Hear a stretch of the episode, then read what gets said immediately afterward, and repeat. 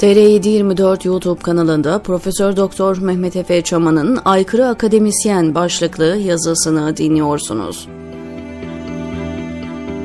Eğer akademisyenseniz, hele de sosyal bilimciyseniz, gerçekleri konuşmak ve yazmak tehlikeli olabilir. Sosyal bilimlerde ilerlemenin en çok özgür ülkelerde gerçekleşmesi bu yüzdendir. Özgür olmayan bir ülkede doğa bilimlerinde veya tıpta her tür olumsuzluğa karşın yine de işinizi yapabilirsiniz ya da işinizi yapmanız rejimi rahatsız etmez. Fakat bir siyaset bilimci için durum bu kadar basit değildir. Olanı anlatmak, olanın neden ve nasıl olduğunu analiz etmek, olanla olması gereken normlar arasındaki farklılıkları konuşmak başınıza dert açar. Elbette bunları konuşmamayı seçerek kendinizi garanti altına almak olanaktadır. Ama hem bunu yapıp hem de bilim insanı kimliğinizi koruyamazsınız. Ben hiçbir zaman partileri veya kişileri desteklemedim. Fikirleri, politikaları ve hedefleri destekledim. Ölçütlerim oldukça basittir. Açık toplum, hukuk devleti, gücü sınırlandırılmış iktidar, anayasal güçler dengesi, temel insan hak ve özgürlükleri, azınlık hakları, denetlenebilirlik ve hesap verilebilirlik ilkeleri, evrensel özgürlükçü demokrasi olarak tanımlanan ölçütler. Bu değerleri hangi parti, hangi siyasetçi ya da hareket desteklerse desteklesin ben de destek çıktım. 2000'lerin başında bu değerler Avrupa Birliği hedefiyle somutlaşmıştı ve birlikte anılıyordu. Çünkü AB bu değerler üzerine inşa edilmişti. Türkiye, Avrupa yolculuğunda daima AB manivelasını kullanarak demokratikleşti. Tıpkı Osmanlı'daki ilerleme motorunun dışarıdan Avrupa'dan gelen baskılar olması gibi İkinci Dünya Savaşı ertesi başlayan ve Soğuk Savaş dönemi boyunca süren çok partili parlamenter demokrasi oturtma çabalarında da Avrupa entegrasyonuna katılma hedefi Türkiye için en önemli motivasyon oldu. 2006'da Türkiye'ye döndüğümde ülke AB ile tam üyelik müzakerelerine başlamıştı. Kürt sorununa demokratik çözüm için adımlar atmaktaydı, hukuk sistemini AB müktesebatına yaklaştırmakta ve insan hakları standartlarını yükseltmekteydi. Kopenhag kriterlerini, AB demokrasi ölçütlerini asgari düzeyde sağlamış bir ülkeydi. Kıbrıs'tan Ermenistan'a dış ilişkilerinde AB dış politikasına ve komşuluk politikalarına uygun hareket eden bir dış politikası vardı. Bakü-Tiflis-Ceyhan petrol boru hattı ve Mavi Akım doğalgaz boru hattı gibi stratejik projelerin gerçekleşmesiyle ekonomi jeopolitiğinde de inanılmaz yol kat etmişti. İşte 2006 yılında tam 15 yıl yaşadığım Almanya'dan ben bu Türkiye'ye geri dönmeye karar vermiştim. O günlerdeki Türkiye'nin şimdiki harabeyle hiçbir benzerliği yoktu. Ben 10 yıla yakın süre çalıştığım Türkiye üniversitelerinde hep yukarıda saydığım değerleri anlattım. Yukarıda bahsettiğim ilerlemenin yönünün doğruluğundan bahsettim. Bu değerleri kucaklayan veya ilerlemelere yol açan politikalara karar veren başka bir parti, lider veya hareket olsaydı onlara destek olurdum. Fakat sol eğilimli bir insan olarak maalesef Türkiye solunun bu değerlere o dönemde gerektiği kadar sahip çıkmadığını gördüm. AKP dışındaki diğer güçlü partilerde de ciddi bir Avrupa şüpheciliği vardı. Askeri bürokratik Kemalist nomenklatura ise 28 Şubat'tan beri açıkça AB standartlarında bir demokrasinin özellikle de azınlık hakları mevzuunun Türkiye'nin üniter yapısına ve toprak bütünlüğüne zararlı olduğunu savunmaktaydı. AB siyasetini seçen ve demokratikleşme politikalarıyla bastıran AKP için iş zordu. Fakat Türkiye halkı 2002 2002-2013 dönemleri arasında AKP'ye bu açılımlarından dolayı önemli bir kredi verdi. Politik doğru yön, ekonomik gelişim ve istikrarı sağladıkça bu destek daha fazla karşılık buldu. Liberaller, Kürtler, azınlıklar, Aleviler, Romanlar gibi muhafazakar ve İslamcı ideolojilerle yakın olmayan gruplar dahi sırf bu doğru siyasetten dolayı AKP'ye destek oldular. Ben de yukarıda saydığım değerler doğrultusunda hareket eden ve AB'ye tam üyelik için bastıran hükümeti destekledim. Normal ülkelerde de bu iş böyledir. Düşüncelerinize ve önemsediğiniz önceliklere tekabül eden politikaları üreten partileri desteklersiniz. Oysa Türkiye çok kutuplaşmıştı. Bir düşünce veya idealin politik kararlarla hayata geçirilmesinden ziyade o düşünce ve ideal yönünde kimin çalıştığı daha önemliydi. 2015 yılında sabbatical araştırma yılım için Kanada'ya geldiğimde Türkiye'de gerilemenin bugün gelinen noktaya varabileceğini düşünmemiştim. 2006 ve 2015 yılları arasındaki zaman dilimini Türkiye Akademisi'nde geçirmiş bir hoca olarak bir şeylerin ters gittiğini görmeye başlayalı çok olmuştu. 2015 yılında Kanada'ya geldiğimde 2013'ten sonra süreç hızlanmış, sistemde otoriterleşme gözle görünür olmuştu. 2015'e gelindiğinde Kürtlerin yoğunlukta yaşadığı yerlerde köyleri, kasabaları, büyük kentlerin mahallelerini uzaktan ağır silahlarla bombalayan bir devlet vardı artık. 1990'ların Şahin askeri çözüm politikalarına geri dönülmüştü. Aynı zamanda daha önce mesafe kat edilen ne kadar demokratikleşme başarısı varsa tarumar olmuştu. İşte 2015'te Kanada'da ilk birkaç ayda olanlar böyleydi. 2016 Ocak ayında Barış Akademisyenlerinin bu suça ortak olmayacağız başlıklı bildirisine işte böyle bir ortamda imza attım. Artık aykırı bir akademisyendim. Türkiye'de Kürt sorunu birçok kesimin üzerinde mutabık olduğu ortak tabuydu. Ben sınırı aşmıştım. Artık istenmeyen adamdım. Bildiri yayınlandıktan hemen sonra çok çalkantılı bir süreç başladı. O günlerin Türkiye'si 2013 Gezi Parkı olayları ve 17 Aralık yolsuzluk soruşturmalarının ardından ortaya çıkan yeni Türkiye'ydi. Bu Türkiye'de artık ne AB'nin ve ne demokratikleşmenin önemi kalmıştı. Dahası büyük emeklerle sağlanan demokratikleşme ve insan hakları gelişmeleri de tıpkı dönemin başbakanının oğluyla sıfırladığı paralar gibi sıfırlanmıştı.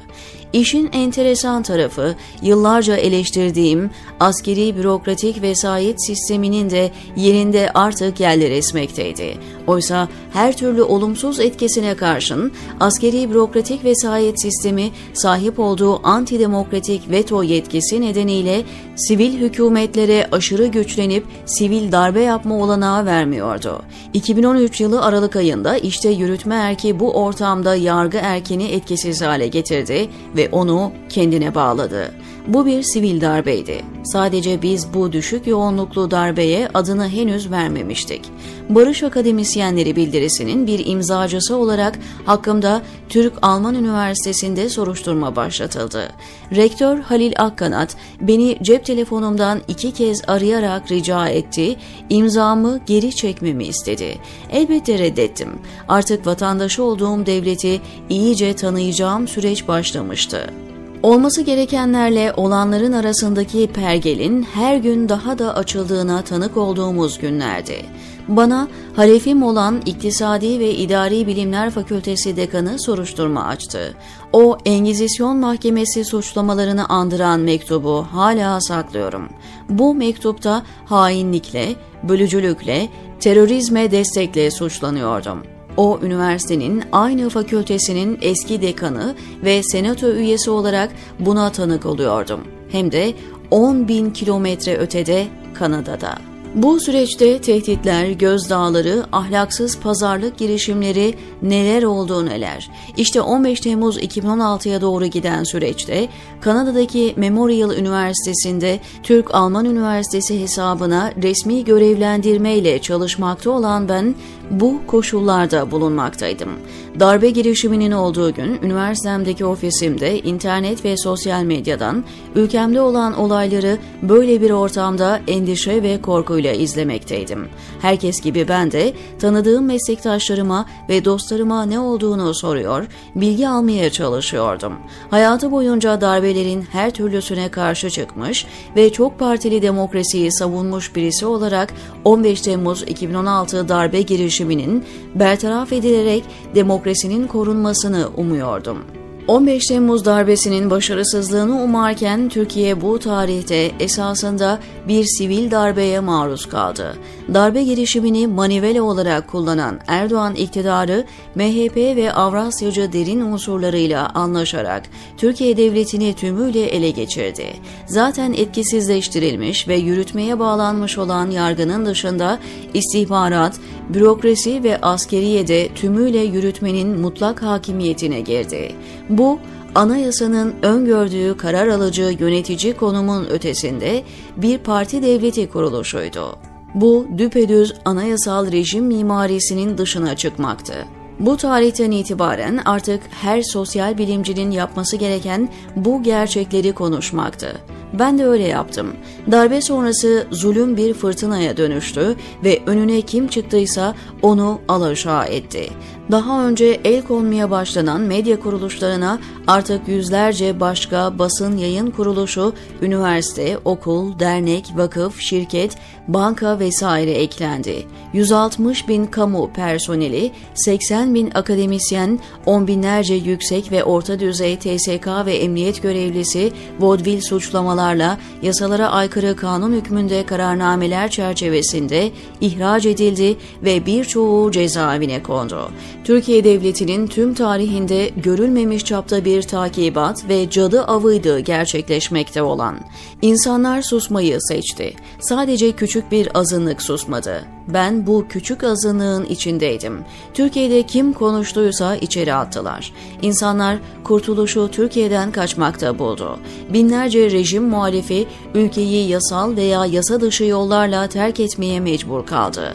On binlerce KHK'lı da aynı şekilde nehri geçip özgürlüğe kaçtı. Kürtler, Gülen cemaatinden olanlar, solcular, Kemalistler, liberaller, muhafazakarlar karışık ve kozmopolit bir sürgünde muhalefet oluştu. Ben de her ne kadar kendimi sürgünde hissetmesem de rejimi eleştiren akademisyenlerden biri oldum. Ölçütlerim basitti. Bu yazının girişinde saydığım temel liberal demokratik prensipler, anayasal hukuk devleti, gücü sınırlandırılmış iktidar talebi, temel insan hak ve özgürlükleri, azınlık hakları, açık toplum, eşitlikler vesaire. Hiç de bir akademisyeni aykırı akademisyen yapacak değerler olmasa da işte ben. Ailesiyle beraber pasaportları hukuksuzca iptal edilmiş, emeklilik primlerine ve maaşlarına çökülmüş, devletin resmi gazetesinde kendisine hain ve terörist destekçisi denmiş, listelenen birkaç yüz kişilik isimler arasında adı geçen. Soran olursa demeyelim mi? Ne yapsaydım kardeşim? Bu olanlara göz mü yumsaydım?